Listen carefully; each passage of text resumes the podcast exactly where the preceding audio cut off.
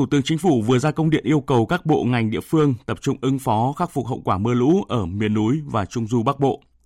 Công điện ban hành trong bối cảnh liên tục xảy ra nhiều thiệt hại về người và tài sản do mưa lớn, lũ quét, sạt lở đất, lở núi gây ra tại nhiều tỉnh thành miền núi phía Bắc và Tây Nguyên.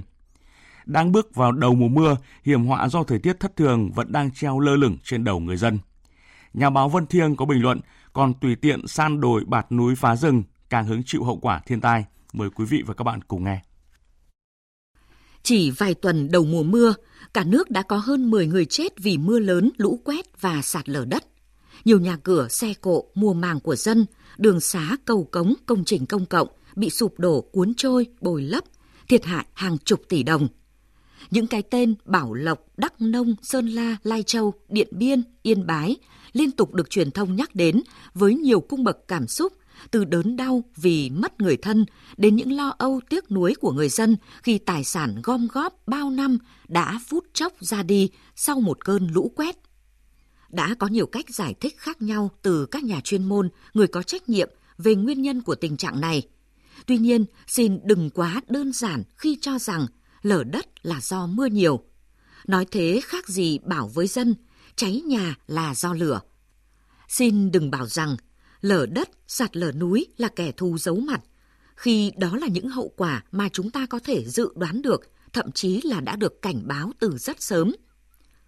Không ai phủ nhận rằng vì mưa nhiều nên đất đá ngậm nước, dễ xảy ra sạt trượt. Thế nhưng có một điều cần phải khẳng định là sự tác động của con người đã góp phần không nhỏ làm cho những thảm họa này đến nhanh hơn và dữ dằn hơn – nếu rừng tự nhiên không bị phá để làm nương rẫy, để thay thế bằng các dự án trồng nguyên liệu giấy, cây ăn quả, nếu rừng tự nhiên không bị rút ruột bởi lâm tặc,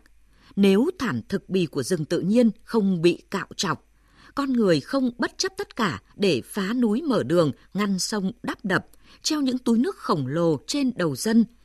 thì chắc chắn không có nhiều những trận lũ ống, lũ quét tàn phá kinh hoàng gây nên bao cảnh đau thương mất mát cho con người như đã và đang xảy ra mấy năm gần đây. Cả nước hiện có hơn 14,7 triệu hecta đất có rừng, trong đó gần 10,2 triệu hecta là rừng tự nhiên, còn lại hơn 4,5 triệu hecta rừng trồng, gồm cả rừng tán thưa. Tỷ lệ che phủ rừng cả nước đạt 42%, được xem là cao hơn tỷ lệ 29% của thế giới.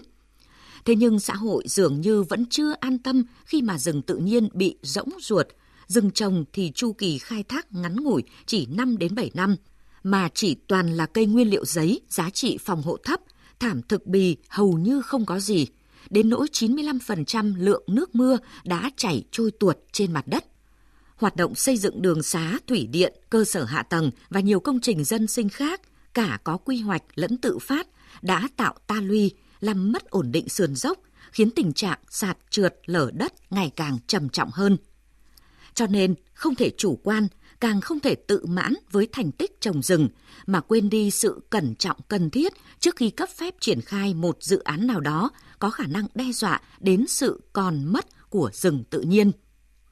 Dẫu biết rằng thiên tai là bất khả kháng, nhưng thiết nghĩ cũng cần phải có giải pháp thuận thiên để rừng không bị tàn phá, để hạn chế sự giận dữ của thiên nhiên.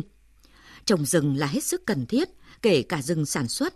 Nhưng điều quan trọng là nó phải được thực hiện đúng quy hoạch, thuận theo kết cấu của địa hình, thổ nhưỡng, loại cây, tránh tình trạng tự phát, phá vỡ kết cấu tự nhiên và quy hoạch tác động xấu đến môi trường. Quý vị và các bạn vừa nghe bình luận nhan đề còn tùy tiện san đồi bạt núi phá rừng càng hứng chịu hậu quả thiên tai.